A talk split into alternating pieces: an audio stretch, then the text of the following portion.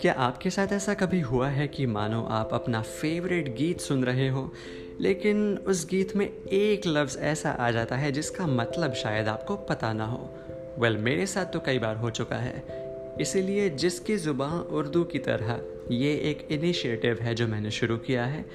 यहाँ पर मैं आपके साथ डिस्कस करूँगा शेयर करूँगा उर्दू अल्फाज को जो हिंदी फ़िल्म गीतों में हमने सुने हैं। गीत तो बड़े पॉपुलर हैं लेकिन कुछ वर्ड्स उन गीतों में आते हैं जिनके माने हमें पता नहीं होते।